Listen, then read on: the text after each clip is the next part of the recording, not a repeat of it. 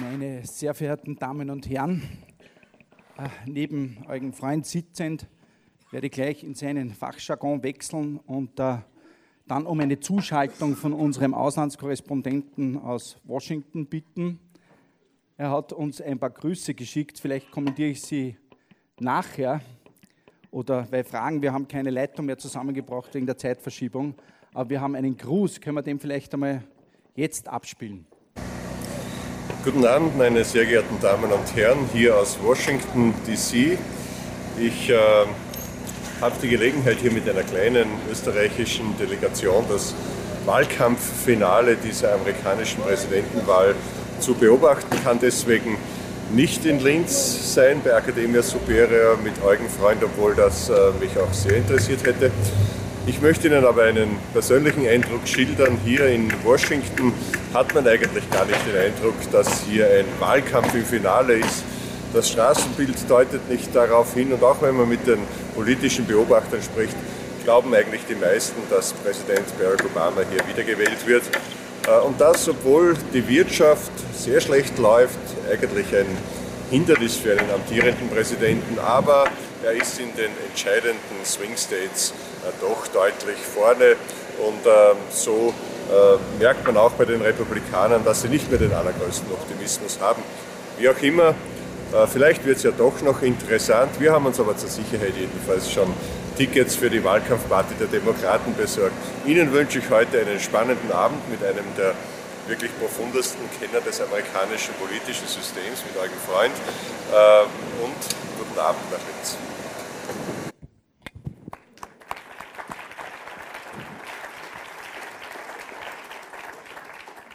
Meine sehr verehrten Damen und Herren, in guter Tradition kann ich jetzt schon sagen, für diese Dialoggespräche darf ich mal vorweg meinen Gast äh, begrüßen, indem ich Ihnen ihn noch einmal kurz vorstelle. Ich weiß schon, gerade heute ist es ähm, etwas absurd, wenn man jemanden vorstellt, den man eigentlich sehr oft beim Abendessen oder wenn man zu Hause sitzt, ohne diese immer dabei sitzen hat. Um diese Zeit, um diese Zeit würde ich mich gerade verabschieden. genau. Aber ich darf trotzdem einmal seine Vita vorstellen, dann sage ich Hallo und dann applaudieren Sie, so ist es bei uns üblich. Also, meine sehr verehrten Damen und Herren, Eugen Freund ist ein Wiener, der aber das Glück hatte, nur ein paar Wochen dort gewesen zu sein nach seiner Geburt. Und danach mit Kein sechs, mit, sechs, mit sechs Wochen nach Kärnten übersiedeln durfte oder musste, wo sein Vater in einem gemischtsprachigen Gebiet äh, eine Stelle als Gemeindearzt genau in St. Kantian am Globeiner See antritt. Also eigentlich ist es eine Gegend, wo andere Menschen Urlaub machen. Dort ist er groß geworden. Nach der Matura hat er dann in verschiedenen Fächern sein Wissen vertieft. Da ist unter anderem auch Medizin dabei gewesen, Geschichte, nicht verblüffend, Theaterwissenschaften und hat seine ersten journalistischen Versuche 1972 gemacht, schon mit einem sehr streitbaren Thema, das auch 40 Jahre danach noch ein Thema ist, nämlich im Zusammenhang mit dem Ortstafelstreit ist er das erste Mal journalistisch tätig gewesen für die Kärntner Tageszeitung. Um einmal einen Bogen zu spannen, ich habe versucht herauszufinden, ob es auch Medien gab, für die Eugen Freund nicht gearbeitet hat. Versuchen Sie es dann einmal mit mir zu verfolgen. Es waren schon viele dabei und viele, wo man sagen würde, die es eigentlich mit ihm seit dieser langen Zeit gibt. Denn dann war seine Zeit beim Profil, da war er zwei, drei Jahre tätig im Nachrichtenmagazin Profil und im Jahr 1974 wechselte er mal in die innenpolitische Redaktion des ORF Hörfunks, also auch ein Radiomann, wo man das Gesicht gar nicht gesehen hat, wann er spricht. Auch das gab es bei euch. Damals war das auch besser so. 1978 hat ihn dann der damalige Außenminister Willibald Paar als Pressesprecher ins Ministerium geholt und ich glaube, da hat die Geschichte begonnen, dieses Band Eugen Freund und Amerika. Nämlich danach ist er nach New York übersiedelt, wo er sich im Presse- und Informationsdienst der Republik Österreich unter dem nicht unbekannten Peter Mabö um eine Neupositionierung des Österreich-Image in den USA bemühte. Das war offensichtlich schon ein paar Mal notwendig, damals auch um diese Zeit. Diese Tätigkeit übte er dann bis 1984 aus. Dann ist er zurückgekehrt nach Wien war eine Zeit lang freier Journalist. Ich bin Kugelschreiber. Wollen Sie Ihren Lebenslauf mitschreiben?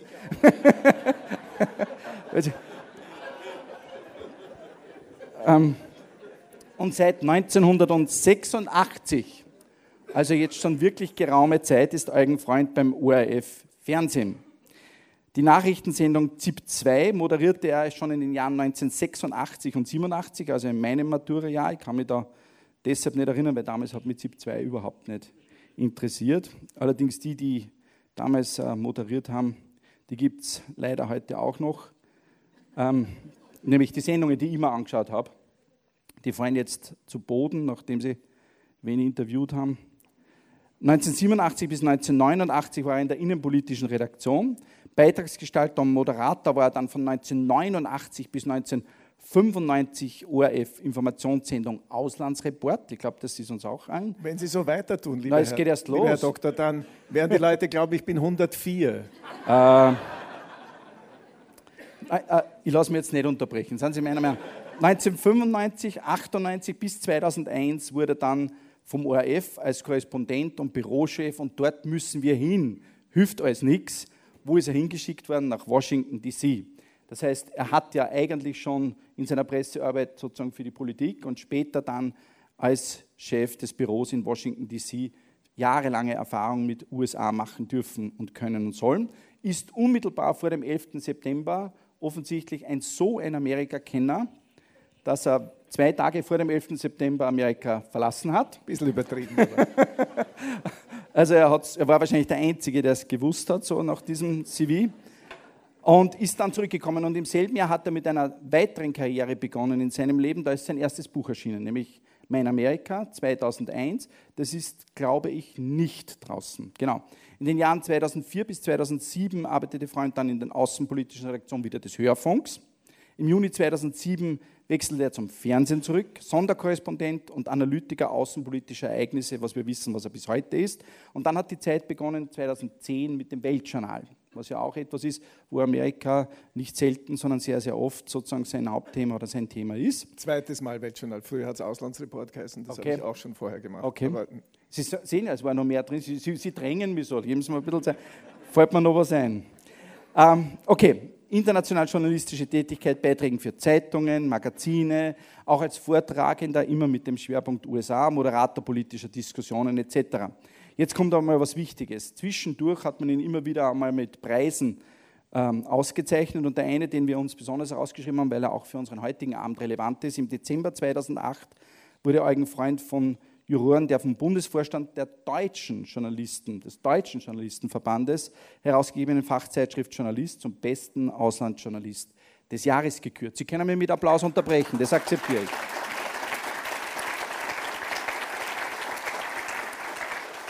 Ich bin noch nicht fertig. na, na warte, warte. Aber nicht von Europa, sondern nur von unserem kleinen Österreich. Ja. Das ist jetzt, das, das ist, ja, also das hätte ich jetzt nicht gemacht. Also, Das unterscheidet uns. Okay, aber was uns jetzt bekannt ist auch, seit jetzt schon 2011 wieder, moderiert er die Haupt-ZIP um 19.30 Uhr, die jetzt, da wären wir jetzt gerade beim Wetter ungefähr. Und seitdem sozusagen, ich weiß ja gar nicht, das geht ja auch jetzt parallel, nicht? das Journal und die ZIP, das läuft ja beides. Ich weiß gar nicht, wie man das macht, aber das können wir dann noch ein bisschen diskutieren. Eugen Freund ist verheiratet, nicht, dass Sie sagen, das ist jetzt das Letzte, was ich noch so erwähne, aber das ist so wichtig, dass es noch erwähnt werden muss. Äh, Und Vater einer Tochter und eines Sohnes. Und was auch wichtig ist, was ich noch ergänzen möchte, wir haben zwei Bücher draußen von unserem heutigen Gast. Das eine ist Zeit in Bildern. Das ist vier Jahrzehnte lang fotografisch dokumentiert, alles, was auf dieser Welt so passiert. Auf dem Cover ist die Annemarie Miosa Bröll zu sehen, der Hermann Mayer, Politik, es ist alles Mögliche verteilt. Wunderschönes Buch in Bildern. Und damit Sie mich nicht noch einmal rügen, jetzt bin ich unbescheiden und sage, jedes einzelne Foto ist von mir. Bitte. Ja, okay. Jawohl. Das steht gar nicht da, das hätte ich gar nicht gesagt. Schau. Und es gibt ein zweites Buch, was draußen ist, nämlich Brennpunkte der Weltpolitik, das aus dem Jahr 2010 ist, das natürlich vom Thema her ganz, ganz ähnlich hineinschneidet in all das Können und Wissen von Eugen Freund, nämlich einer der ausgewiesensten österreichischen Beobachter Rest, des Rest der Welt. Jetzt dürfen Sie applaudieren.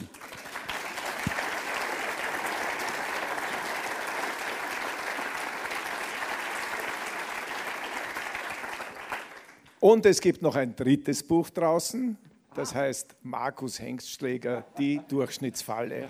Kann auch erworben werden. Weil er ist ja so bescheiden. Na, das habe ich nicht erwähnt, weil das hat hier schon jeder. Wir starten los. Meine erste Frage, die ich mir vorbereitet habe, ist, wer tritt da morgen gegen wen an? Wer ist der eine und wer ist der andere? Dort. Nämlich dort, Dort, genau, ja. da wissen wir. Dorten. Dorten. Ja. Wer ist der eine, wer ist der andere? Naja, Aus Ihrer Sicht. Das, glaube ich, wissen die Leute, die heute hier Abend hierher gekommen sind und ich begrüße Sie auch recht herzlich. Ich bin schwer beeindruckt, dass so viele Menschen zu einem Gespräch zwischen zwei völlig Unbegabten Ich nehme mal Wasser. sich hier eingefunden haben. Was mich auch besonders freut, ist, dass das passiert, während mein Kollege Tarek Leitner die Zeit im Bild moderiert, was seine Einschaltziffern natürlich wieder in den Keller sinken lassen wird und meine dadurch umso mehr herausstechen. Vielen Dank, dass Sie heute alle hier sind und hoffentlich den Fernsehapparat zu Hause abgeschaltet haben.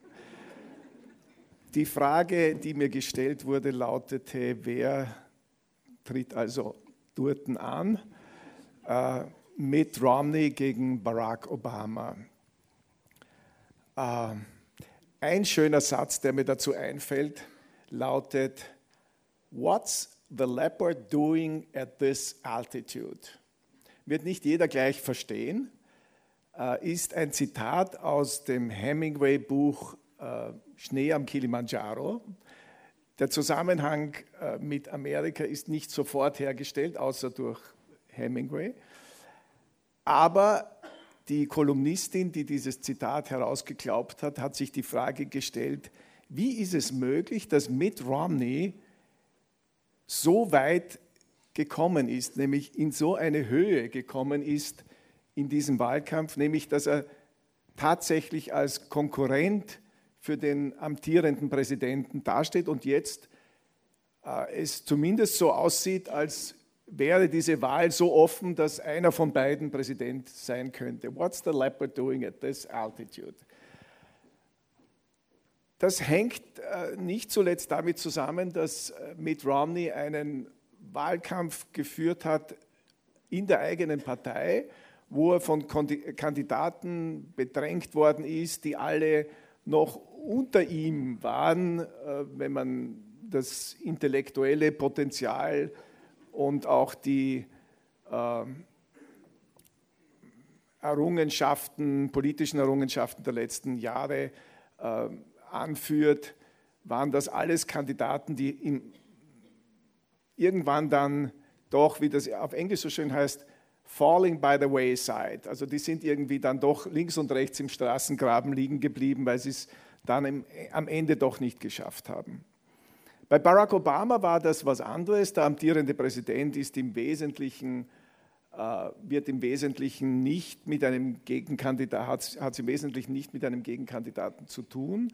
Äh, ist nicht immer so. Ich war 1980 das erste Mal, also längere Zeit in den USA, fünf Jahre, und habe dort miterlebt, wie sich ein Mann namens Ted Kennedy als Gegenkandidat zum damaligen amtierenden Präsidenten Jimmy Carter hat aufstellen lassen und äh, hat zum Teil auch damit dazu beigetragen, dass Carter dann nicht wiedergewählt worden ist. Aber im Wesentlichen ist es so, dass ein Präsident, äh, wenn er nicht ein schwacher Präsident ist, und wir können später vielleicht noch einmal darauf zurückkommen, warum Jimmy Carter dann letzten Endes doch ein schwacher Präsident war, äh, dass der also ohne Gegenkandidat in den meisten Fällen durchkommt. Ähm, Aber vom, fangen wir mal vom Menschlichen an. Das sind ja zwei verschiedene Menschen. Wobei prinzipiell einmal muss man sagen, die Werte, die sie zumindest jetzt in den letzten Runden versucht haben zu verkaufen, ähneln sich dann doch wieder mehr, als sie am Anfang waren. Aber vielleicht vom Menschen her. Der eine ist ein Mormone, ein gläubiger Mormone, so geboren, soweit ich weiß. Weil der Vater schon Mormon, auch, auch genau, Mormone war. ja. Ja, Ähm, hat also auch entsprechend eine große Familie. ja Ist ich glaube acht Kinder. Kinder und ich glaube, also sind viel- lauter Buben, glaube ich. und unglaublich viele Enkelkinder auch schon, soweit ich das Ja, gesehen habe. Ja. Ähm, Barack Obama ist, ähm, eine ganz, an- ist eine, eine ganz andere Geschichte, mehr so eine intellektuelle Aufsteigergeschichte, nicht diese gesättelte Geschichte. Sind das die klassischen demokratischen und republikanischen Männer, die man hinstellen würde, wenn man sozusagen den Idealtyp naja, hinstellen also, wollte? Äh, Barack Obama ist sicher nicht der klassische Präsidentschaftskandidat. Also das, haben wir, das wissen wir spätestens seit 2008, dass das etwas Außergewöhnliches war, ein, in vielerlei Hinsicht. Also erst einmal der Schwarze natürlich, ja, ein Afroamerikaner als Präsidentschaftskandidat hat es noch nicht gegeben. Das Zweite, was immer ein bisschen schwierig ist, ist äh, sozusagen die politische Foundation, das, die Grundfeste, auf denen er steht.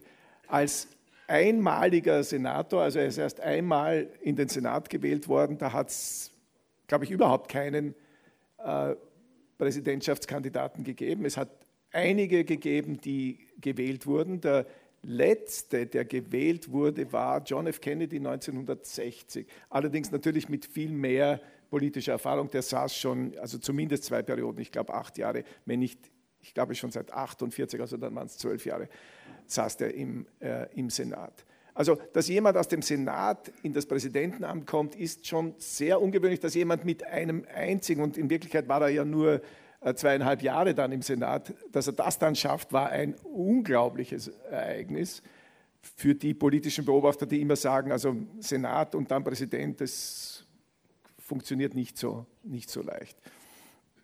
Ein, ein, weiterer Senator, der Präsident wurde, war der Johnson, aber der Johnson war Vizepräsident und ist, ist Präsident geworden, nachdem John F. Kennedy äh, ermordet wurde. Also der war sozusagen schon in dem Amt. Aber das passiert eben ganz selten. Und die anderen sind alle äh, nicht durchgekommen. Also Kerry, wenn Sie sich erinnern, 2004 gegen mit österreichischen äh, gegen Bush, Wurzeln. Äh, mit österreichischen Wurzeln, ja. Äh, dann 2000, äh, im Jahr 2000 war es der Al Gore, der war Vizepräsident, aber 2000 2008 war es dann, ja, wie schon erwähnt, ähm, Barack Obama. Also das ist nicht äh, gewöhnlich. Die andere Seite ist eher gewöhnlich. Also ein weißer, erfahrener ehemaliger Gouverneur, politisch äh, gefestigt in der Partei, schwerreich, absolutes Voraussetzung dafür. Also so gesehen ist natürlich, wenn man sich die Biografie von äh, Barack Obama anschaut, ist das etwas total Ungewöhnliches. Ich habe in meinem Buch, das jetzt nicht da ist, das Barack Obama-Buch, das ich geschrieben habe im Jahr 2008. Das hat begonnen mit dem Wort Barack Hussein Obama.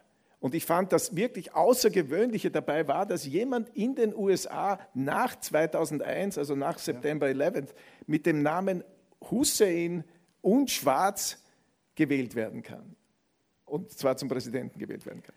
Wieso sagt der Michael Strugel, er hat den Eindruck, dass Barack Obama gewinnt? Ich will noch gar nicht in Richtung Prognosen, sondern ich will noch jetzt einmal ein bisschen die Geschichte aufarbeiten, denn ähm, ursprünglich war es ja am Wochenende noch einmal haarscharf. Die Umfragen haben ergeben, das sind 0,1 Prozent Unterschied zwischen den beiden Kandidaten. Jetzt pilgern die beiden Kandidaten zurzeit durch die gleichen Staaten, nämlich jene, die den niedrigsten noch Vorentscheidungsausmaß oder Level erreicht haben, wo man also noch sagt, dort ist noch am meisten zu erreichen. Aber habe ich nicht beobachtet, vielleicht, aber ich bin ja, kann ja das nicht, aber ich versuche es, dass bei Mitt Romney eigentlich so war, dass er viel härter begonnen hat in diesem Wahlkampf und viel klarer gesagt hat, dass er gegen Abtreibung ist, dass er für Waffen ist, dass er für viel Geld ist, dass man noch mehr Geld und die Milliardäre noch reicher und äh, Steuern runter und gegen ein Gesundheitsprogramm von Barack Obama ist und und und und dann doch aber gesehen hat, am Ende, ich muss noch ein bisschen mehr in die Mitte rutschen, damit ich wirklich gefährlich werden kann. Und das ist ihm doch bravourös gelungen irgendwo.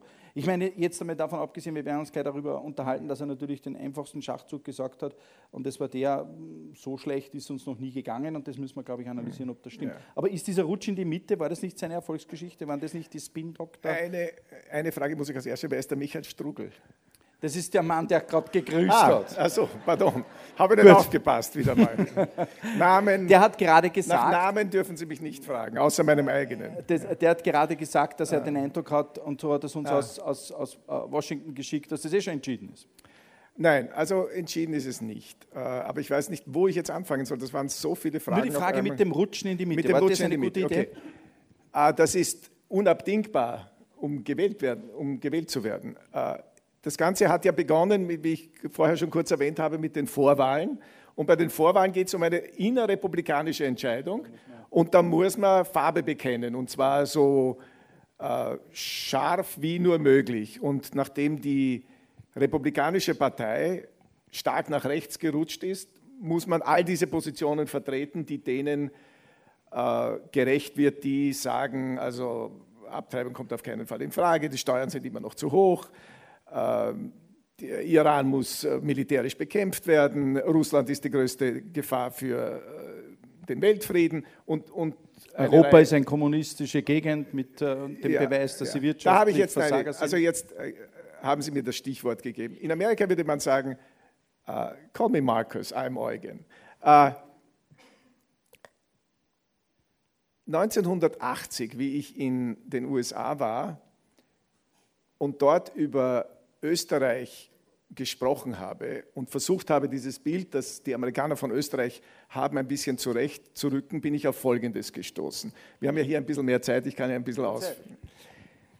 Das Bild, das, das die Amerikaner von Österreich gehabt haben, hat etwa so ausgesehen. Österreich ist ein kommunistisches Naziland, in dem der Kaiser auf einem weißen Lipizzaner durch die Hauptstadt Linz, haben sie damals nicht gesagt, sondern Salzburg, reitet und auf seinen Lippen das, die Bundeshymne pfeift, die aus The Sound of Music stammt.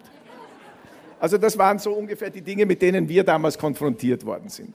Und Sie mussten ein falsches Bild draus machen. Und ich musste ein falsches Bild draus machen. Nein, warum ich das jetzt erzähle, hängt damit zusammen, dass wenn man gewisse amerikanische Fernsehsender anschaut oder Teilnehmer, die dort Programm machen, wenn man denen zuhört, hat man den Eindruck, unter Barack Obama wird Amerika, wenn es nicht schon erste Tendenzen dahin zeigt, ein sozialistisches oder kommunistisches europäisiertes Land, das noch dazu von einem Moslem regiert wird, der gar nicht einmal legitimiert ist, Präsident der Vereinigten Staaten zu sein, weil er im Ausland geboren wurde, nämlich in Kenia. Das sind so die Hauptangriffe gegen den Obama, von denen man hier wenig hört. Aber ich sage Ihnen nur zwei Beispiele. In Alabama und in Mississippi glauben das 50 Prozent der weißen Männer, dass, das so dass er ein Moslem ja. ist, dass er in Wirklichkeit ein Kommunist ist, dass er dieses Land äh, äh, aufgrund seiner neokolonialen Vergangenheit in eine völlig, also nicht Amerikas neokoloniale Vergangenheit, sondern Barack Obamas neokoloniale Vergangenheit durch seinen kenianischen Vater, dass er dieses Land in eine völlig andere Richtung.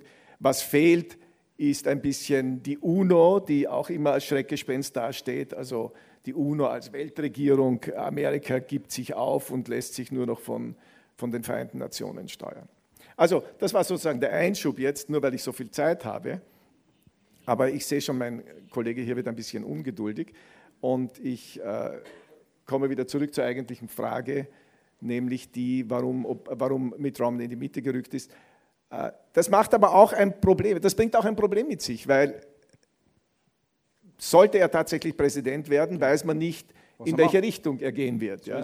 Also wird er jetzt, äh, wie er einmal gesagt hat, Abtreibung verhindern, indem er dieses Gesetz, das, das, das der oberste Gerichtshof äh, in den 70er Jahren äh, bestimmt hat, nämlich dass Abtreibung in den, ersten, in den ersten drei Monaten möglich ist, wird er das jetzt versuchen rückwirk, also zu ändern.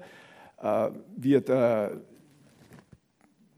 die Gesundheitsreform tatsächlich, wie er das jetzt auch ankündigt, äh, rückgängig machen. Also es gibt eine Reihe von Dingen, äh, nämlich dazu muss man sagen, die Gesundheitsreform, die genauso ausschaut wie die Gesundheitsreform, die er in seinem Staat Massachusetts vor äh, zwölf Jahren oder so umgesetzt hat und die dort mit großem Erfolg sogar mit ganz ähnlicher Nomenklatur und ganz ähnlicher Semantik verkauft hat. Richtig, genau. Barack Obama Jetzt Wobei er jetzt nur argumentiert, also das war halt eine auf staatlicher Ebene positionierte Reform und die, diesmal haben wir eine bundesstaatliche und das bundesstaatliche ist schlecht, alles was mit dem Bundesstaat zusammenhängt ist schlecht. Die staatliche ist, ist die bessere. Die, die Welt am Sonntag äh, schreibt, dass wenn die noch einen Monat Zeit hätten, würden sie bei allem einer Meinung sein.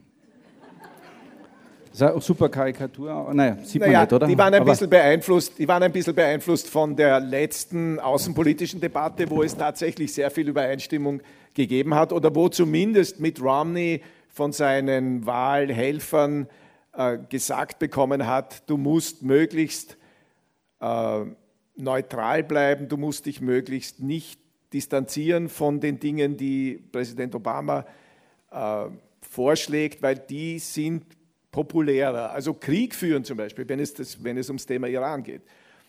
Dort mit Waffengewalt den äh, Iranern die Atombombe nehmen, unter der Voraussetzung, dass sie wirklich eine haben, wovon ich nicht überzeugt bin, äh, das geht nicht gut rein, weil die Amerikaner kriegsmüde sind. Ja, die wollen keinen Krieg mehr. Die haben jetzt erstens extrem viel Geld ausgegeben, das zum Großteil mitschuld ist an der sehr st- starken ähm, finanziellen Misere dieses Landes, aber auf der anderen Seite natürlich auch sehr viele Tote gebracht hat und das wollen sie jetzt nicht. Jetzt ist einmal eine Zeit, wo, wo man damit keine Punkte Tun macht. wir vielleicht diesen ersten Punkt, nämlich die beiden Männer als Personen, noch ein bisschen, dass wir dann sozusagen zu einem ganz anderen Thema. Aber diese beiden, da spielt Religion jetzt eine Rolle oder nicht? Das ist etwas, was sich viele Menschen auch fragen. Die Mormonen haben in Europa vielleicht einen ganz anderen Status, als sie den in Amerika haben.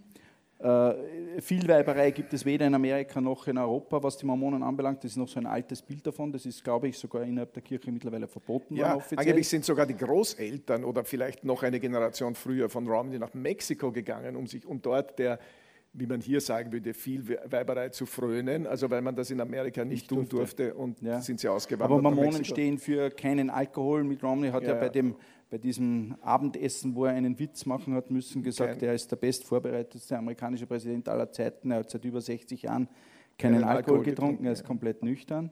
Aber prinzipiell einmal, wofür steht das und hat das irgendeine Bedeutung? Ich meine, Barack Obama hat die Religion auch immer ins Spiel gebracht, gar nicht so selten. Also Religion spielt schon eine wichtige Rolle in den USA, aber doch wiederum nicht so wichtig, wie man es hier immer tut. Die Amerikaner sind zwar äh, häufigere Kirchengeher, regelmäßigere Kirchengeher als wir, auf einem größeren Niveau als, als hier bei uns, aber sie, ähm, das wirkt sich nicht so, so wahnsinnig aus. Ja? Also für sie ist, es gibt ein paar Dinge, die sehr heftig diskutiert werden. Zum Beispiel, äh, dass man sagt, äh, dass man entweder sagt Happy Holidays oder Merry Christmas. Ja? Also Merry Christmas ist denen, die sehr religiös oder zumindest mit dem mit dem Christlichen. christlichen Glauben verbunden sind, ist sehr wichtig.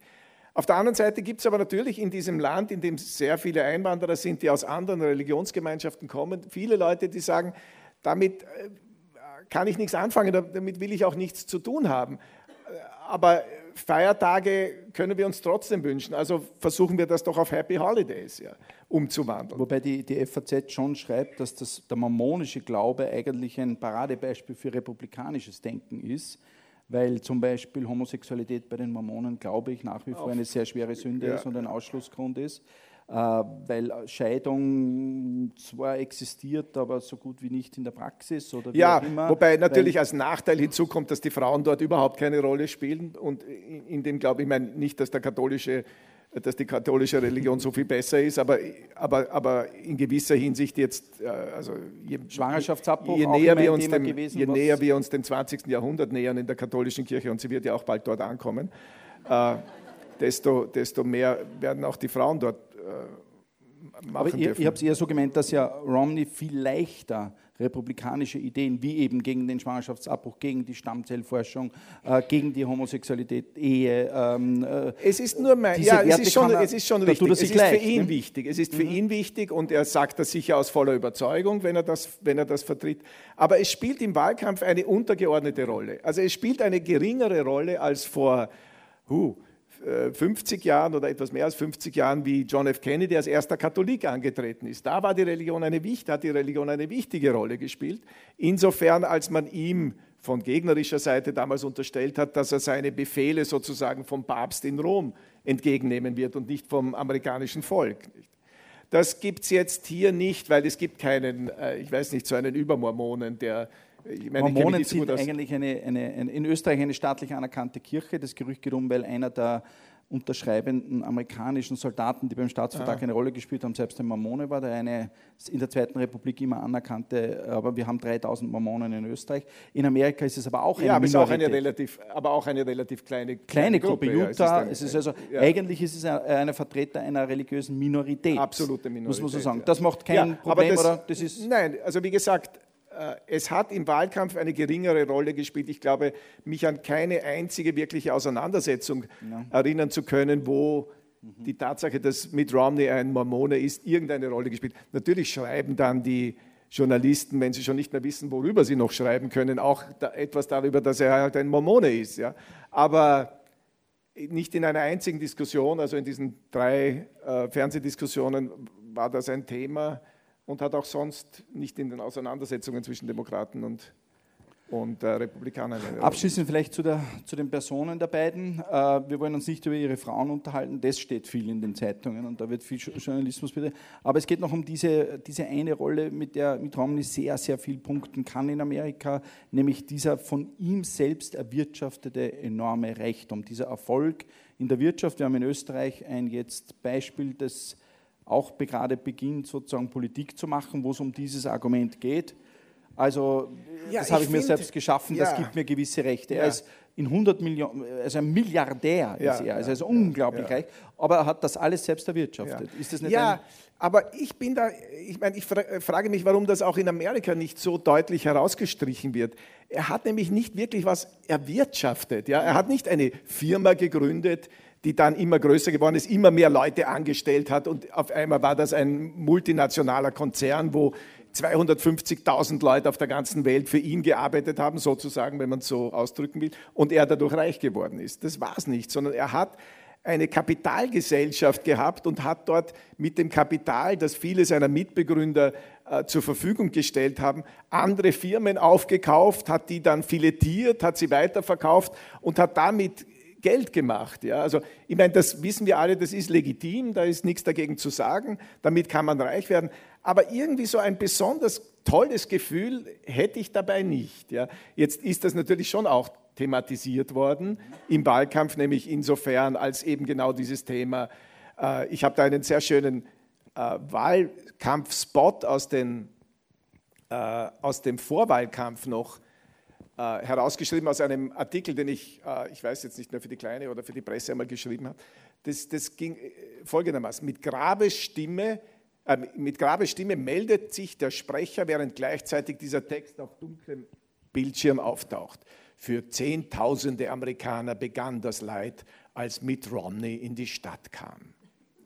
Danach erscheint eine alte Frau im Bild, schwarz-weiß, um die Dramatik zu erhöhen, und erklärt unter Tränen, das ist der Mann, der uns kaputt gemacht hat. Und meint natürlich den Mitt Romney. Werbung im US-Fernsehen geschaltet von einem Kandidaten, der längst zu den Has-Beens gehört, nämlich Newt Gingrich. Und der Hintergrund ist eben der, dass Mitt Romney in dieser Stadt, ich weiß nicht, um welche Stadt es da geht, äh, die Fabrik aufgekauft hat und die Arbeitsplätze sind dann verloren gegangen und so weiter.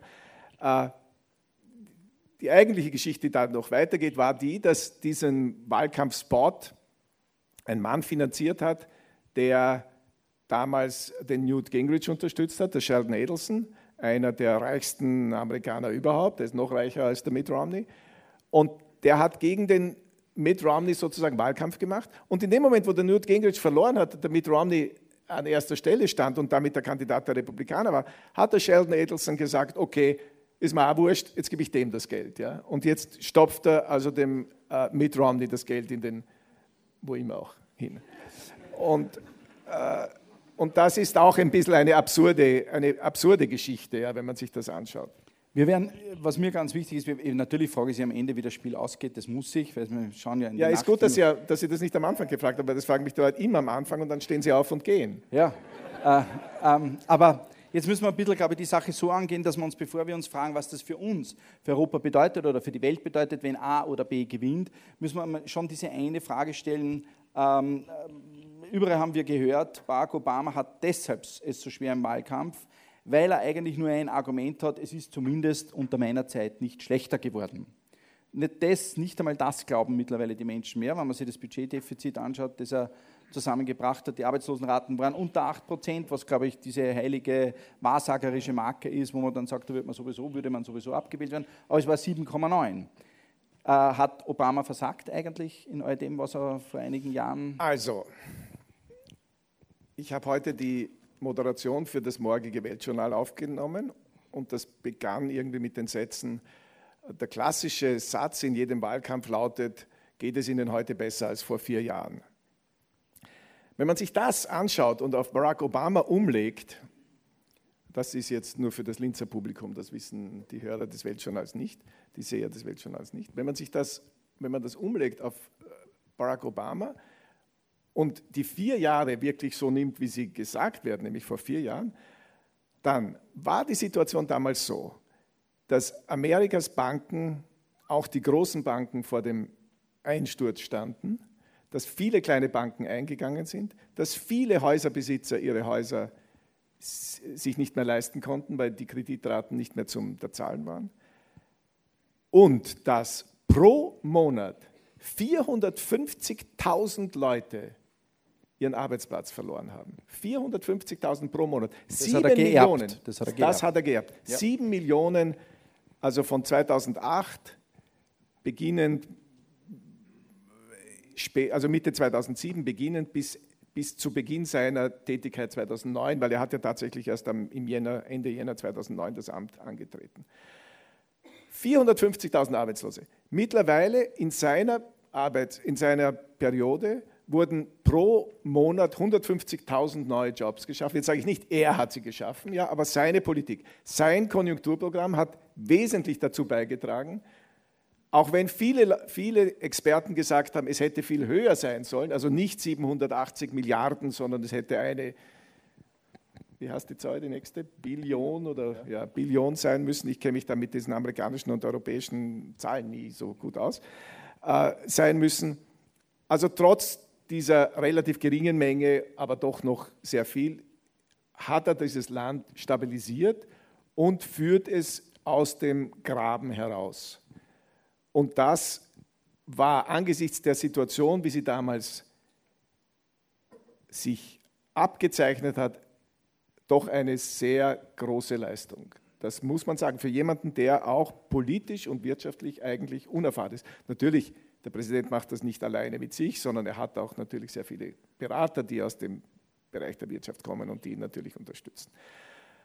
Also das muss man schon dazu sagen. Zweitens, wenn er sonst nichts erreicht hat, die Tatsache, dass es jetzt in den USA eine sogenannte Pflichtversicherung gibt, womit also zumindest jetzt einmal zusätzlich 30 die Millionen... Die Mitt Romney sofort abschaffen will, wenn er Die Mitt Romney gleich wieder abschaffen würde, dass also 30 Millionen Amerikaner jetzt äh, pflichtversichert sind. Und was noch dazu kommt, was viel, was uns Europäern ja immer so seltsam vorkommt, wenn Sie selber oder wenn Sie ein Kind haben, das krank ist, und zwar, äh, wie heißt denn das, äh, die, diese Krankheit, die nicht weggeht, also nicht, chronisch, nicht, krank chronisch krank ist, pardon, ja, chronisch krank ist, dann kriegen Sie in den USA keine Versicherung.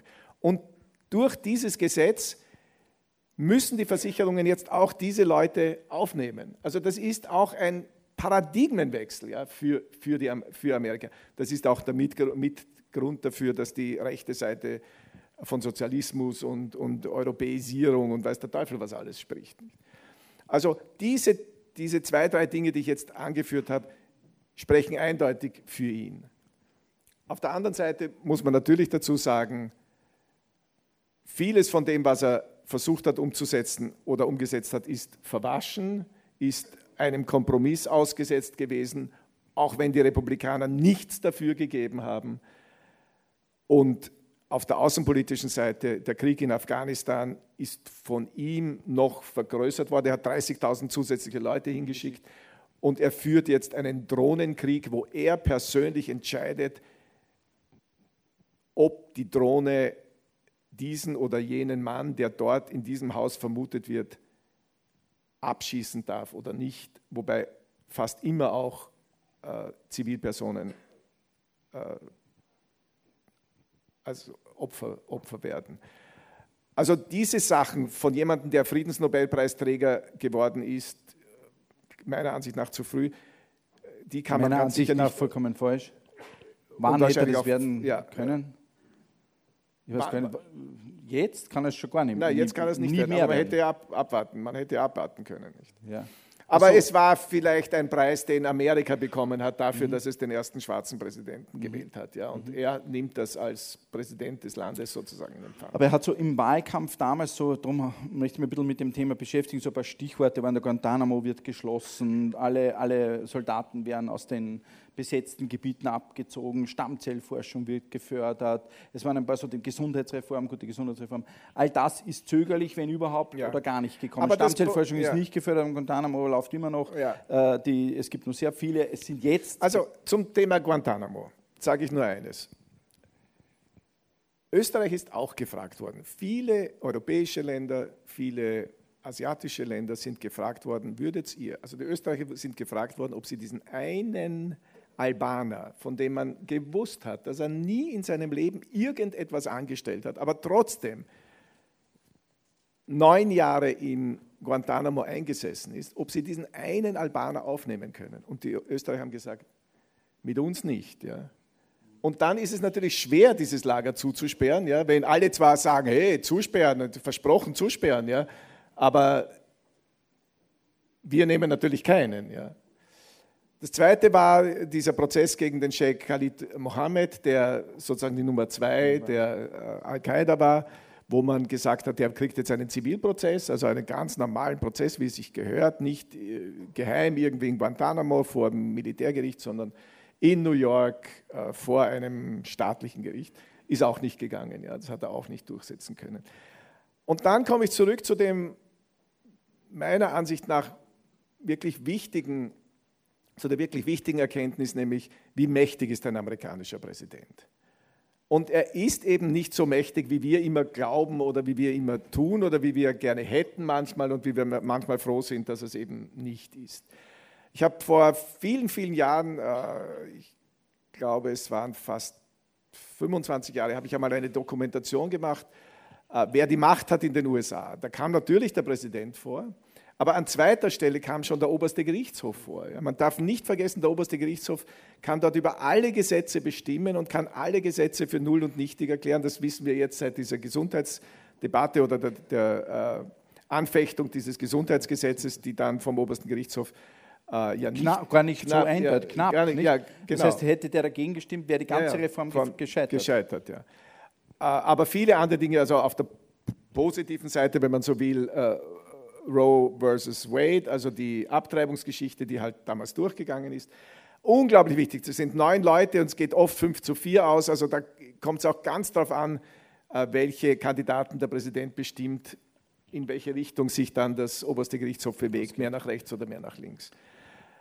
Er muss jedes Gesetz durch den Kongress durchbringen. Ja? Und, und das sind immer die schwierigsten Verhandlungen. Und etwas, was ich auch immer wieder erwähne, ist, wir haben immer die Vorstellung, naja, wenn der Präsident die Mehrheit hat, dann muss er das doch schaffen. Ja, aber es ist nicht so wie im österreichischen Parlament. Hat sie ja gar nicht.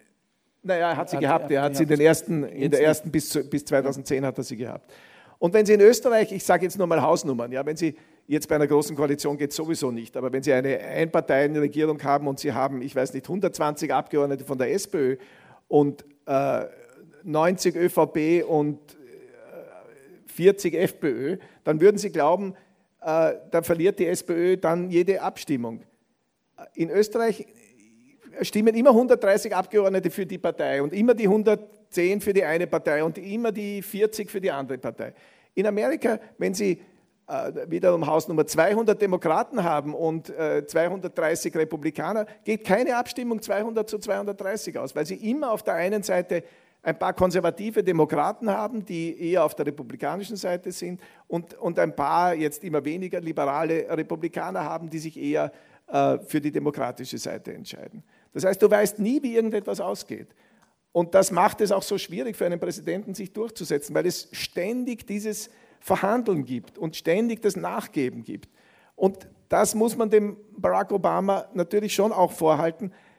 Im Unterschied zu äh, Johnson und vor allem, was in letzter Zeit äh, ein Präsident, an den Sie sich besser erinnern können, äh, Bill Clinton konnte, das war dieses Umgehen mit, mit, mit einer großen Gruppe von Leuten, die nicht ganz deiner Ansicht sind. Und wo du, also Arm-Twisting heißt das, ja, so lang am, an der Hand er ist drehst. schnell dieser- beleidigt, er ist schnell, Er ist richtig, zieht ja. sich zurück. Richtig, Man und sagt, er er ist ist- leicht autistisch, wenn es um diese Ja, Dinge ja. geht. Er und sagt das ist Meinung aber extrem wichtig in der Politik, nicht? Dass du dich, dass du die Leute umarmst und sie einbindest in deinen Entscheidungsprozess oder ihnen zumindest den Eindruck vermittelst, dass du sie ein. Aber um den Punkt sozusagen auch zu, zu einem Ende zu bringen, was waren jetzt die großen Leistungen Barack Obamas, warum er meint, man müsse ihn wieder wählen? naja, den einen großen Teil habe ich schon erwähnt mit der, mit der Wirtschaft. okay. Ja, also weniger. Osama Bin Laden? Osama bin Laden sagt er immer. Er sagt immer, Osama bin Laden ist tot und General Motors lebt. Das ist sein, sein Punkt. Ja. Also er hat natürlich die Automobilindustrie gerettet, mit sehr viel Geld hineingesteckt und es hat sich herausgestellt, dass dieses Geld gut angelegt war, weil die meisten Firmen haben das Geld nicht nur in der gleichen Höhe, sondern in, mit, mit zusätzlichen Zinsen zurückgezahlt. Also das ist, ist ganz sicher auch eine Erfolgsgeschichte. Ja, natürlich, äh, wer an September 11 denkt, also an den 11. September denkt, der wird wissen, dass für die Amerikaner das ein Trauma ist und war. Und äh, wenn dann der Attentäter oder der Mann, von dem man ja mit ziemlicher Sicherheit sagen kann, dass er dahinter gesteckt ist, ich will jetzt nicht von irgendwelchen Verschwörungstheorien reden, wenn der dann von einem Kommando umgebracht wird, dann ist das, kann sich der Präsident das auf die Fahnen heften. Äh, ganz sicher. Noch dazu als Demokrat, wo du als Demokrat ohnehin immer als schwacher Präsident in, in sogenannten außenpolitischen oder kriegerischen Auseinandersetzungen angesehen wirst. Nun wird morgen ja nicht nur der amerikanische Präsident gewählt, sondern auch der Kongress, wo aber nicht mit viel Überraschungen zu rechnen ist. Da haben die Republikaner die Nase ganz leicht vorne. Im Repräsentantenhaus haben Repräsentantenhaus, sie, haben sie ganz vorne und im. Senat haben sie sie eher Genau. hinten. Also Ja, also- sind sie eher in der Minderheit. Genau. Bedeutet das nicht ohne dies, dass Mitt Romney es am Anfang zumindest etwas leichter hätte, jetzt einmal seine Ideen umzusetzen? Er braucht bei allem Schlechten, was Obama gemacht hat, nur sagen, das machen wir jetzt anders, auch wenn wir noch nicht wissen, ob es wegen dem besser ist. Und er könnte vielleicht das eine oder andere Gesetz sogar etwas leichter durchbringen als Obama zurzeit. Ja, in der Theorie ja, aber er hat natürlich auch seine äh, Tea Party-Leute und nicht alle auf der republikanischen Seite sind so rechts-radikal wie diese Tea Party-Bewegung und daher, die werden natürlich darauf drängen, dass, dass äh, Mitt Romney wieder sich der alten äh, Fahnenträger erinnert und sie werden versuchen, viele Gesetze in ihre Richtung umzubiegen. Und dann wird er aber die Liberalen verlieren auf der republikanischen Seite, von denen es eh nicht mehr sehr viel gibt. Äh, Nach diesen Wahlen wahrscheinlich noch weniger als vor den Wahlen. Aber trotzdem, es wird immer noch so viel sein. Und nachdem die Mehrheitsverhältnisse nicht so eindeutig sind, also es ist nicht so eine, eine Mehrheit mit, ich weiß nicht, 50 oder 60 Stimmen, sondern es werden wahrscheinlich 20 sein oder 30, dann wird er sich nicht so leicht tun, das umzusetzen, was, was er sich vorgenommen hat. Ich meine, das, das Gesundheit, die Gesundheitsreform, das wird ihm wahrscheinlich schon gelingen, weil Das äh, heißt, die sind kippt auch er einfach wieder. Ja, die kippt er einfach. Ja. Ja. Und, Ja. und ich meine, was an dessen Stelle dann kommen soll, ist ja, ist ja völlig offen. Wahrscheinlich wieder das alte System. Aber wichtiger ist dann noch die Frage mit den Steuern. Das Interessante dabei ist, dass die Steuern, die George Bush eingeführt hat im Jahr 2000, also diese sogenannte Reichensteuer, aber die in Wirklichkeit eine Anti-Reichensteuer war, nämlich dass die Reichen besonders wenig Steuern zahlen müssen, die ja terminisiert war auf, auf zehn Jahre und die nur unter Druck der Republikaner von Barack Obama 2010 dann verlängert wurde auf noch einmal zwei Jahre, das heißt, die heuer ausläuft, dass die so viel Geld eingebracht hätte, wenn man die äh, nicht eingeführt hätte, wie äh, die beiden Kriege im Irak und im Iran und im Irak und in Afghanistan zusammen gekostet haben. Also das sind ungeheure Summen und äh, das große Match wird natürlich jetzt sein, ob man genug Stimmen dafür bekommt, wenn Obama wiedergewählt wird, diese Reichensteuer zu beenden. Immer noch ist das amerikanische Steuersystem im Schnitt so, dass äh, die Amerikaner etwa 24 Prozent im Schnitt äh, Steuern zahlen, wo wir also im Schnitt 50 Prozent Steuern zahlen. Nicht? Im Schnitt Und- nicht, aber Im, Im Schnitt nicht, aber, Aber- aber, aber ja, äh, Sie- den, Sie zahlen 50 Prozent. Ich zahle 50 Prozent. Und Sie. Ich, wü- ich würde gerne, würde gerne. Ah, darf ich vielleicht, Ja, ja. damit wir diesen Teil Ähm, vielleicht schauen wir es uns jetzt einmal aus der Sicht an. Wobei, Ah, das muss, einen Satz noch zu den. Steuern, weil das ganz interessant ist. Von 65, seit 1965 sind die Steuereinnahmen in, in Industrieländern von 25 auf 34 gestiegen. Also in all den Industrieländern, äh, die wir kennen. Nur in den USA sind sie gleich geblieben, von 24,7 auf 24,8. Kein anderes Land bekommt so wenig durch Steuereinnahmen in die Kassen wie die USA. Also ein, ein wichtiges Thema. wir müssen uns sozusagen die Frage stellen, was bedeutet, wenn Barack Obama gewinnt für Amerika, was bedeutet, wenn Mitt Romney gewinnt für Amerika. Aber nun sitzen wir in Linz, das Epizentrum Europas, und fragen uns natürlich, was bedeutet das für Europa, wenn A oder B gewinnt. Wobei man vielleicht einmal auch zu diesem Wahlkampf sagen muss, es ist Europa beiden vollkommen egal, das kriegt man mit, wobei Mitt Romney es zumindest hin und wieder erwähnt als abschreckendes Beispiel für eine kommunistische Region, die wirtschaftlich vollkommen erfolglos ist, so nennt er Europa. Barack Obama ist sehr deutsch, äh, also er ist ein, Deutsch zentriert. Genau, deutsch Ja. zentriert. Er, ist, er holt sich Rat. Mehrfach liest man in der Zeitung im Jahr bei Angela Merkel, äh, wie er mit Europa umgehen soll und so weiter. Fangen wir vielleicht einmal an, was es für Amerika bedeutet. Stichwort Sicherheit, Stichwort Wirtschaft. Gesundheit haben wir, glaube ich, schon gemacht. Ich glaube, das wissen wir. Der eine wird das weiterziehen, der andere wird das abschaffen. Wobei wir auch hier Umfragen haben, wo viele junge Amerikaner sagen, sie wollen selbst entscheiden, ob sie gesundheitsversichert sind oder nicht. Und das Geld würden sie lieber woanders investieren, weil sie sind eh gesund. Ist ja unglaublich, wenn man sich diese Umfragen auch anschaut. Aber sicherheitspolitisch vielleicht einmal, wirtschaftspolitisch, Konsequenz auch für Europa.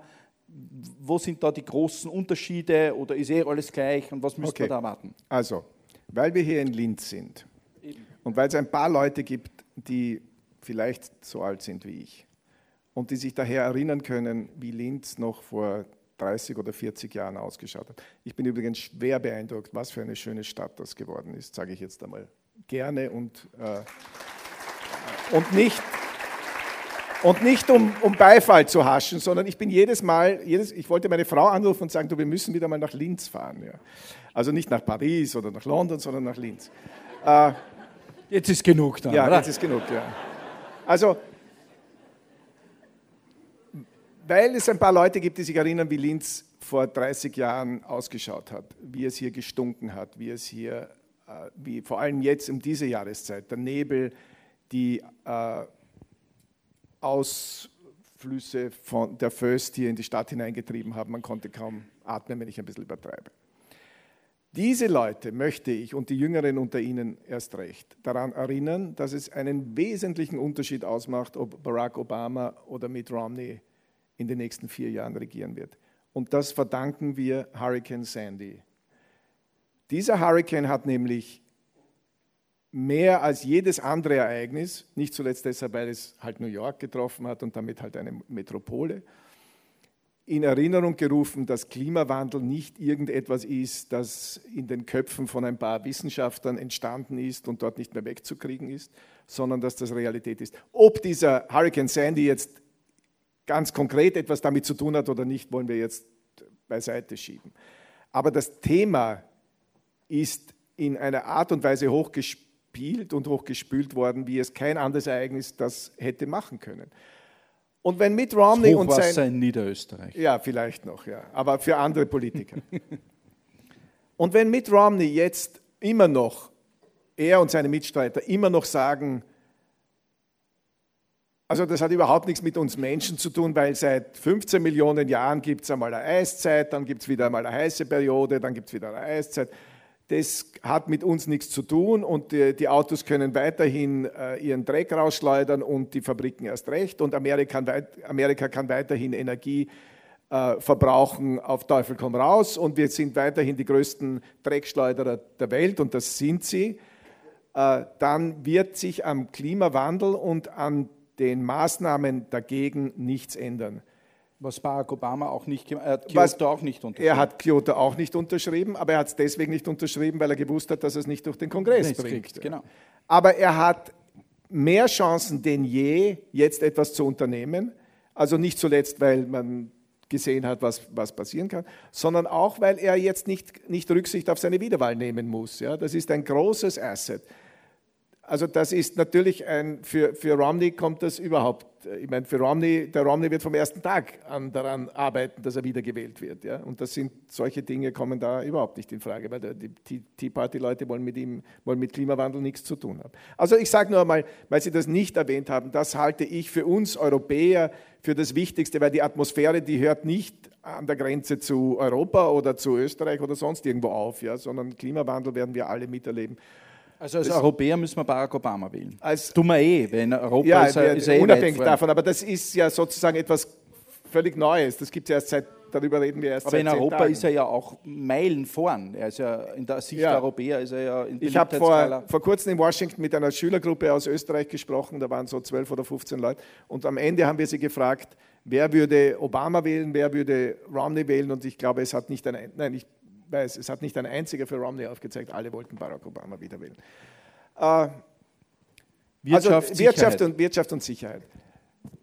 Ich meine, das, da stehen sich einfach zwei völlig unterschiedliche äh, Anschauungen gegenüber. Ja? Der, der äh, Barack Obama, der sagt, die Reichen müssen auch etwas dazu beitragen, dass sich äh, dieser Staat wieder erholt. Und zumindest müssen wir diese, dieses Entgegenkommen, das George Bush den Reichen im Jahr 2000 äh, gebracht hat, das müssen wir abschaffen. Ja, also die wollen, er will ja nicht zusätzliche neue Steuern einführen, sondern nur die Steuern, die es eh bis zum Jahr 2000 gegeben hat. Und er will zusätzlich Steuererleichterungen für äh, also für Klein- und Mittelbetriebe haben, was, wie er argumentiert, dazu führt, dass mehr Leute beschäftigt werden. Durchaus logischer Schluss. Bei Mitt Romney schaut es anders aus. Der will also die Steuern insgesamt senken ob das dann dazu führt, er sagt, er sagt das ist diese berühmte Trickle-Down, also dass, äh, wenn man den Reichen sozusagen weniger Steuern, äh, geben sie mehr aus und äh, investieren mehr und dann bekommen mehr Leute. Dagegen spricht natürlich, dass die Steuern derzeit schon so niedrig sind wie, wie in den letzten 28 Jahren nicht und daher und trotzdem nicht so viele neue Arbeitsplätze geschaffen worden sind. Also wo ist da das Trickle-Down?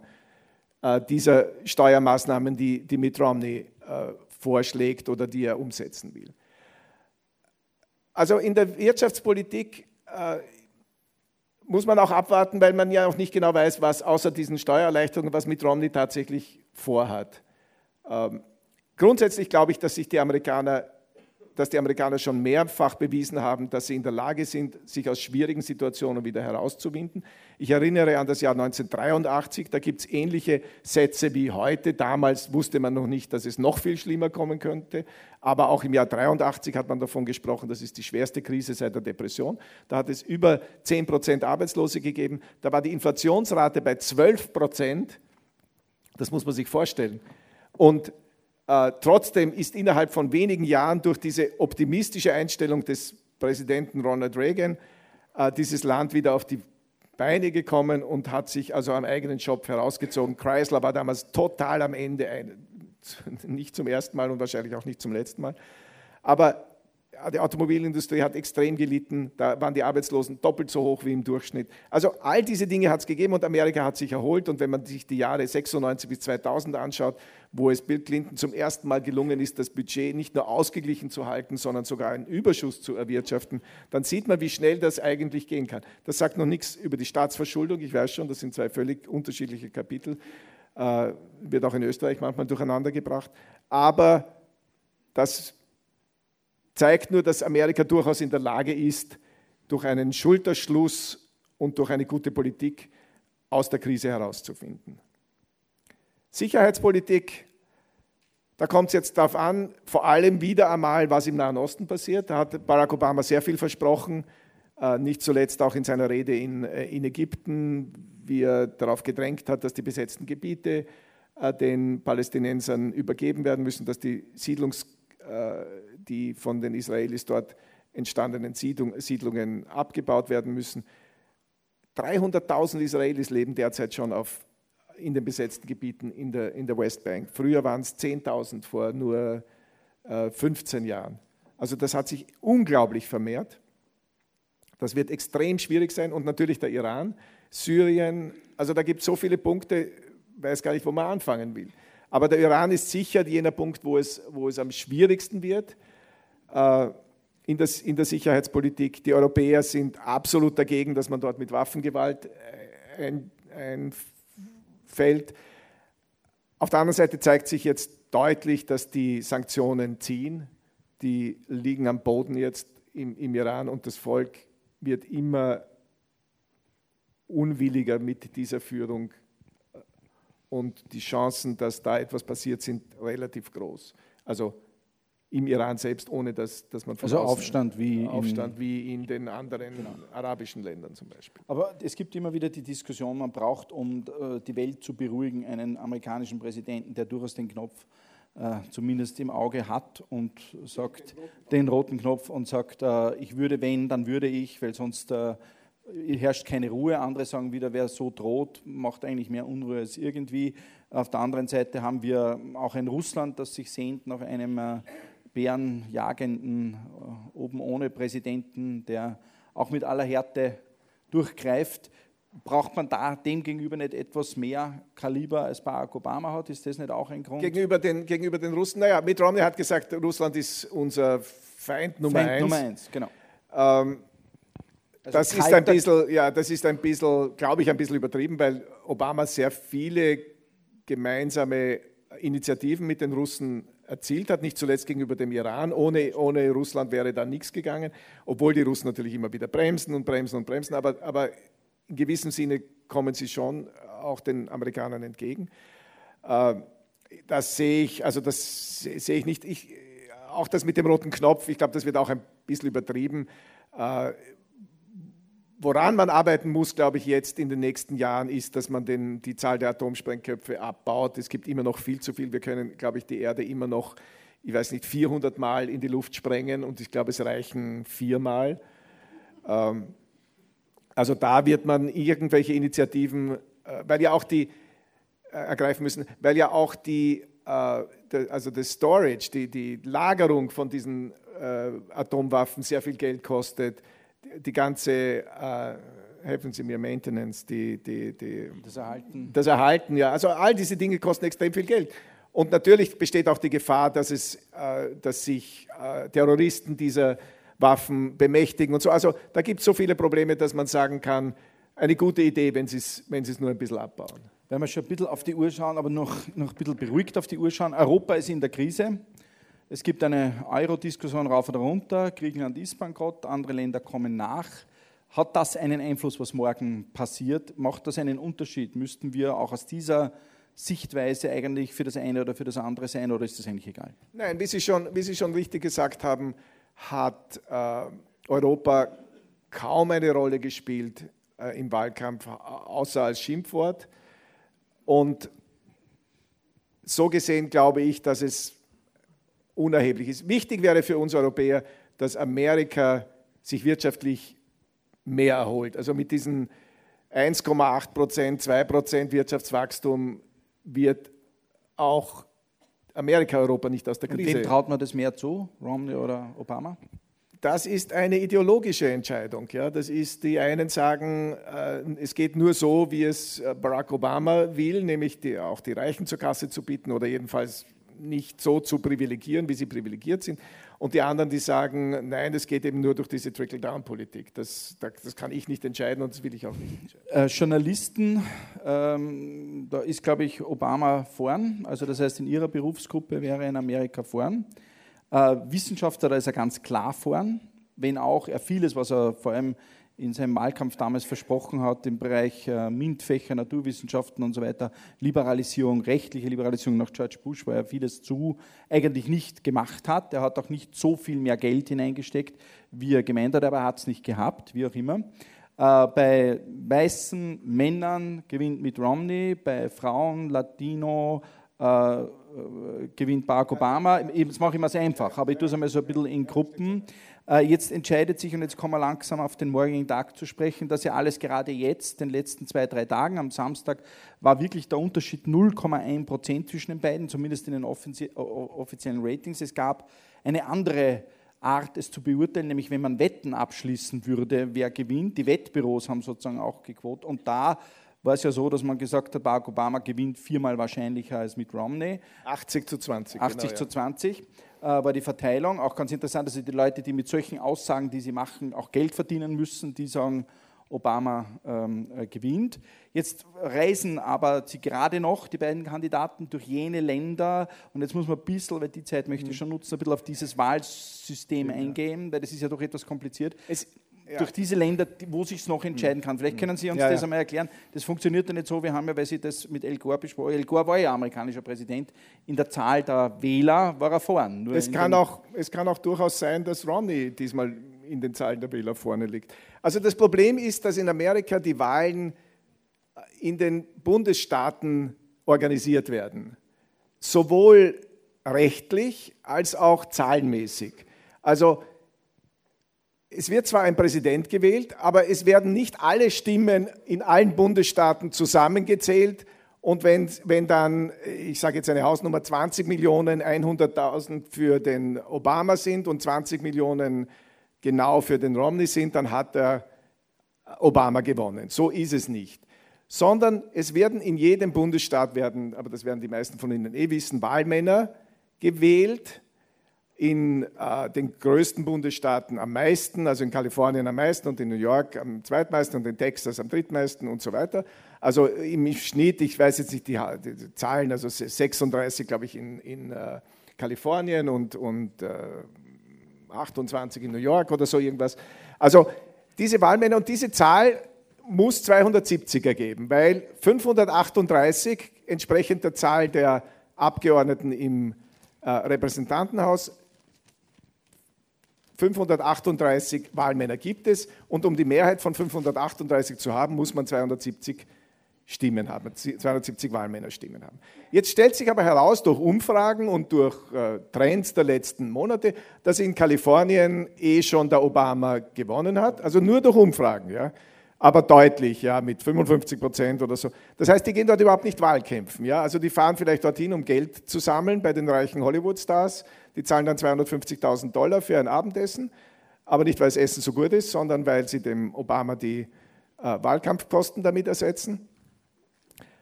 Aber sonst hat er mit Kalifornien nichts zu tun und mit äh, Oregon hat er nichts zu tun und der Romney fährt nicht nach Texas, weil, außer zum Geld sammeln, weil dort ist die Wahl schon entschieden. Texas stimmen dann alle für den Romney. Aber es gibt dann immer noch im Schnitt so acht bis zehn Staaten, wo's, wo man nicht weiß, wie es ausgeht. Ja, die waren einmal republikanisch, einmal äh, demokratisch, dann wieder republikanisch. Und um die Staaten geht es jetzt. Und Das ist zurzeit Nevada, Das ist Colorado, zurzeit, ja, Iowa, ja. Wisconsin, Florida, Virginia, Ohio. Ohio, North Carolina, vielleicht Missouri, New Mexico und Arizona. Virginia, New York geht Ja. an Barack Obama. Kalifornien geht an Barack Obama, Oregon, Texas Washington, geht an- Minnesota, Illinois. Also, anyway, äh, Obama hat jetzt ungefähr 200 Stimmen fix in der Tasche, aber er braucht 270. Und um diese 70 Stimmen geht es jetzt. Diese 70 Wahlmänner, die muss er jetzt kriegen. Und daher wird in, in den letzten äh, Monaten, eigentlich seit September, also seit dem Labor Day, wird eigentlich nur in diesen, äh, in diesen Bundesstaaten Wahl gekämpft. Und da hat sich in den letzten Tagen gezeigt, dass diese Strömung, wo die also Romney und äh, Obama anführen, die relativ parallel geht, sich ein bisschen auseinander entwickelt, Richtung weg Obama. vom, weg vom Romney hin zum Obama. Und ich sage immer, also ich gebe jetzt keine Wahlprognose ab, ich sage nur immer, wenn es nach den Umfragen geht und wenn alles in Ordnung ist, dann gewinnt der Obama. Aber was Sie nicht vergessen dürfen, am Wahltag selbst gibt es so viele Möglichkeiten, Leute von der Wahl abzuhalten. Abgesehen davon, dass bis gestern oder heute schon 40 Prozent der, Stimmen, äh, der, der Wähler ihre Stimmen abgegeben haben, weil man Briefwahl oder Also auch nicht 40 Vorwahl- Prozent der Wahlberechtigten, sondern Sondern 40 Prozent 40% derer, derer, die zur. Wahl gehen, Es ja. gehen in Amerika aber immer nur 50 Prozent wählen. Ja, was- 60, 60 okay. Prozent. Ja. Also es hat schon ein großer Teil, nicht ein Großteil, aber ein großer Teil hat schon ihre Stimme abgegeben. Äh, die, die zur Wahl gehen, aber ob die jetzt alle gezählt werden, ist nicht sicher, weil in 33 Bundesstaaten, die, die von Republikanern beherrscht werden, hat man die Wahlgesetze geändert. Zum Beispiel dass die Leute jetzt mit einem Lichtbildausweis hingehen müssen. Das war früher nicht notwendig. Aber es haben viele keinen Führerschein. Viele von den armen, unterprivilegierten haben keinen Führerschein. Das heißt, die müssen sich ein Ausweisdokument besorgen. Ich habe gerade gelesen, in Texas müssen die Leute bis zu 100 Meilen fahren, 100 in eine Richtung, um sich so ein Ausweisdokument zu beschaffen.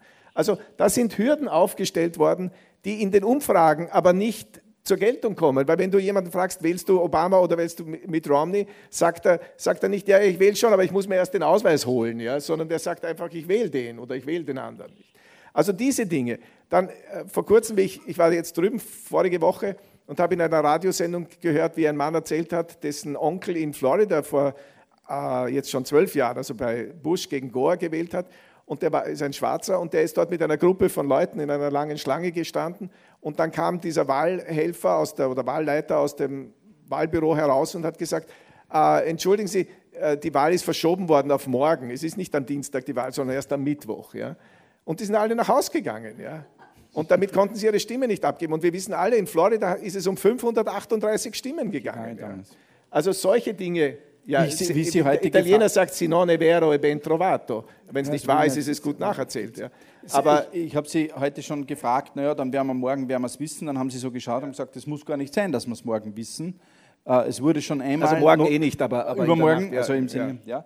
Ähm, es musste schon einmal nachgezählt werden. Ist es wahrscheinlich, dass das jetzt passiert? Also wie ich äh, die Wahl äh, Bush gegen Gore habe, äh, Bush gegen Gore wahrgenommen habe, hat es bis 8. Dezember gedauert.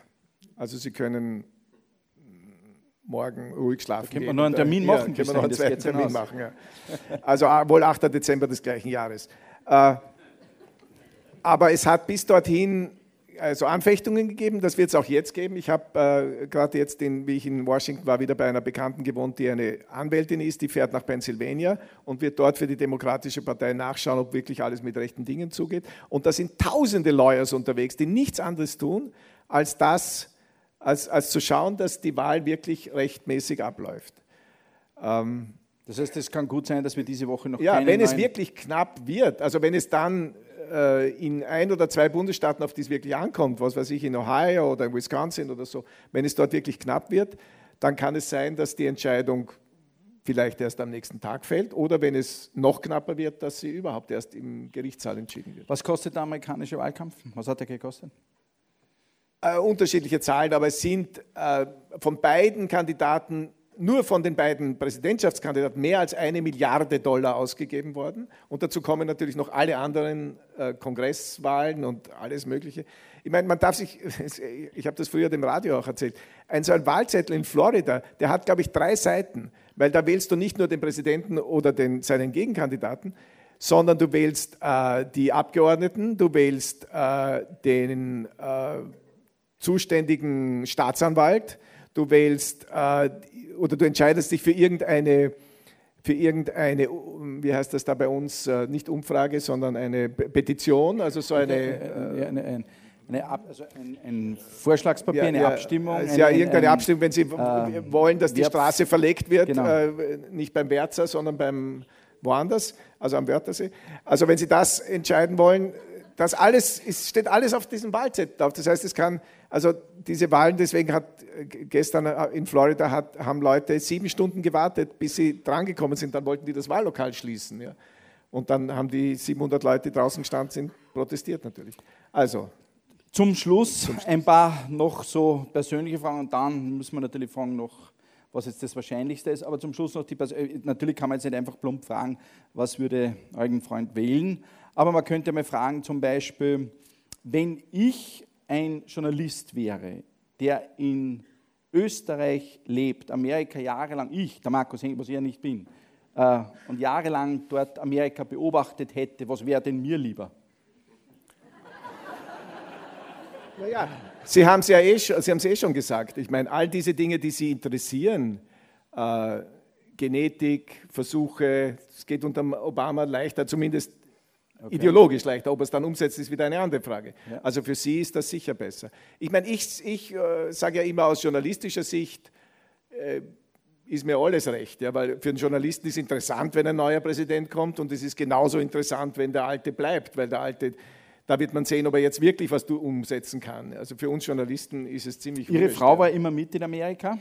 Meine Frau war einmal mit in Amerika, okay. beim zweiten Mal. Beim ersten Mal hatte ich sie noch nicht gekannt. Okay. Da war ich. Äh, Aber sie ist keine Amerikanerin. Also sie ist keine Amerikanerin. Mitgenommen. Nein, nein, also, ja. mitgenommen. Beide Kinder sind dort aufgewachsen und meine Tochter studiert jetzt in den USA. Was wählt Ihre Tochter? Darf man das fragen? Was man das? Nein, die kann ja nicht wählen. Ich meine, sie ist ja Österreicherin. Ah, sehr gut. Ja. ja. ja. Äh, sie sind also nicht in Amerika geboren? Nein, nein, sind nicht in Amerika geboren. So sind beide relativ klein gewesen, also eineinhalb und viereinhalb, wie sie dort waren, ja. oder fünf ja. eigentlich schon, äh, und sind dort in die Schule gegangen, in die amerikanischen Schulen gegangen und die Tochter hat sich jetzt entschieden, voriges Jahr, dass sie unbedingt in Amerika studieren will. Und, okay. Und das Ist das Leben in Amerika, gefällt dir besser als in Österreich? Ich glaube, es geht weniger um das Leben als um das Studium. Okay. Ich meine, ich sage Ihnen ein Beispiel, ja, was, mich, was mich wahnsinnig, was mir imponiert hat, mir imponiert hat. Ich war bei so einer Versammlung, die war ungefähr so groß wie da, und hier oben stand der Rektor der Universität, der Präsident von Franklin und Marshall. Und äh, es war da eine Diskussion, so ähnlich wie hier, mit vier Leuten, und dann durfte das Publikum fragen, im Unterschied zu hier. Und, äh, und ich habe dann eine Frage gestellt, und er hat gesagt, uh, well, I just wanted to let you know, this is really great that your daughter Carla is attending FNM. Und er hat gewusst, obwohl dort 2000 Studenten sind, wie meine Tochter heißt. Ja. Und ich bin aber dort nicht der Eugenfreund. Ja. Ich bin dort ein Niemand natürlich. Ja. Und Sie haben aber viel Geld vorher bezahlt? Oder wie Nein. Nein. Äh, nein meine Tochter hat ein Stipendium bekommen und ein und der weiß von 2000 Studenten, wie die heißen? Er wusste von meiner Tochter, dass sie Carla heißt. Alles andere ist mir wurscht. aber, aber, aber ich fand es einfach großartig, ja, dass, und, und ich sage noch einmal, also hier in Österreich würde mich das nicht so wundern, weil die Leute wissen, wer ich bin. Ja? Aber dort wissen sie ja nicht, wer ich bin. Ja. Okay, ich glaube, zum Schluss muss ich die Frage trotzdem stellen. Ich meine, ich frage jetzt ähm, einfach einmal, was ist das wahrscheinlichste Ergebnis, das euren Freund ja. einschätzt für diese Also Woche? das wahrscheinlichste Ergebnis ist, wenn alles mit rechten Dingen zugeht, wird Barack Obama wiedergewählt. Ja. Und das kann uns aus europäischer Sicht recht sein. Ob es den Amerikanern recht ist oder nicht, sehen wir im Nachhinein. Der, Mehrheit, der Mehrheit der Amerikaner wird das recht sein. Ähm, viel spannender sind ja solche Diskussionen über amerikanische Wahlen dann, wenn man amerikanische Präsidentschaftskandidaten hat, die ordentliche Schweinereien machen und irgendwelche Skandale haben, wie Bill Clinton oder ja, Alkohol George Bush. Ja, Warum ist der Obama und der Mitt Romney sind ja so fad oder haben die Dreck am Stecken? Wissen ja, Sie was, nichts. was Sie uns noch ja, so zum Abschluss? Nein, also ich, die meisten haben gesagt, ich, frag ihn einmal nach diesen so. Nein, Frauen, nein, Alkohol, Drogen, genau, gibt's Na, da Alkohol was? beim Mitt Romney, das wäre wirklich eine Überraschung. Das, äh, und, und ich meine, Frauen bei der, bei der Michelle wäre auch eine Überraschung, muss ich sagen. Obwohl sie ist eine strenge Frau. Sie hat, habe ich einmal geschrieben, den ersten Artikel über den, bin sehr stolz, der erste Artikel, der je in einer großen österreichischen Zeitung über Barack Obama erschienen ist, war von mir sage ich jetzt auch, weil wir sind ja hier beide unbescheiden. Völlig. Und, äh, und da stand einmal drinnen, dass sie ihn fast rausgeschmissen hat, weil er die Wäsche nicht weggeräumt hat, die einfach so am Boden liegen lassen. Also, da kann man äh, amerikanischer Präsident werden. Da kann ja, man. Da habe ich auch Chancen. Na, äh, wenn man's, ja, aber nur wenn man es wegräumt, nicht wenn man es liegen lässt. Ach so, ja. ja. okay. Gut, aber das kann man lernen, wegräumen. Ja, kann man lernen. Das empfehle ich jedem von Ihnen. Aber das ist schon die Skandalgeschichte von das Barack Obama. Ist, naja, das gibt, es gibt keine Skandalgeschichten. Und bei Mitt Romney keine, sowieso nicht. Bei Mitt Romney, ich meine, das würde mich ja, im Nachhinein würde mich das ja freuen, aber nachdem das bis jetzt nicht aufgetaucht ist, ich glaube nicht, dass das morgen auftaucht. Ja. Also the so-called November Surprise, the, the Other Woman, ja, das glaube ich nicht, dass er das spürt. Na gut, meine sehr verehrten Damen und Herren, dann gebe ich Ihnen noch meine persönliche Wahlempfehlung ab, wenn ich sozusagen wählen dürfte und beide haben keine Skandalen und nichts und keinerlei Dreck am Stecken, dann ist es mir jetzt auch wurscht. Ich bedanke mich sehr, sehr herzlich für dieses wirklich super spannende Gespräch. Herzlichen Dank an euren Freund für die Zeit.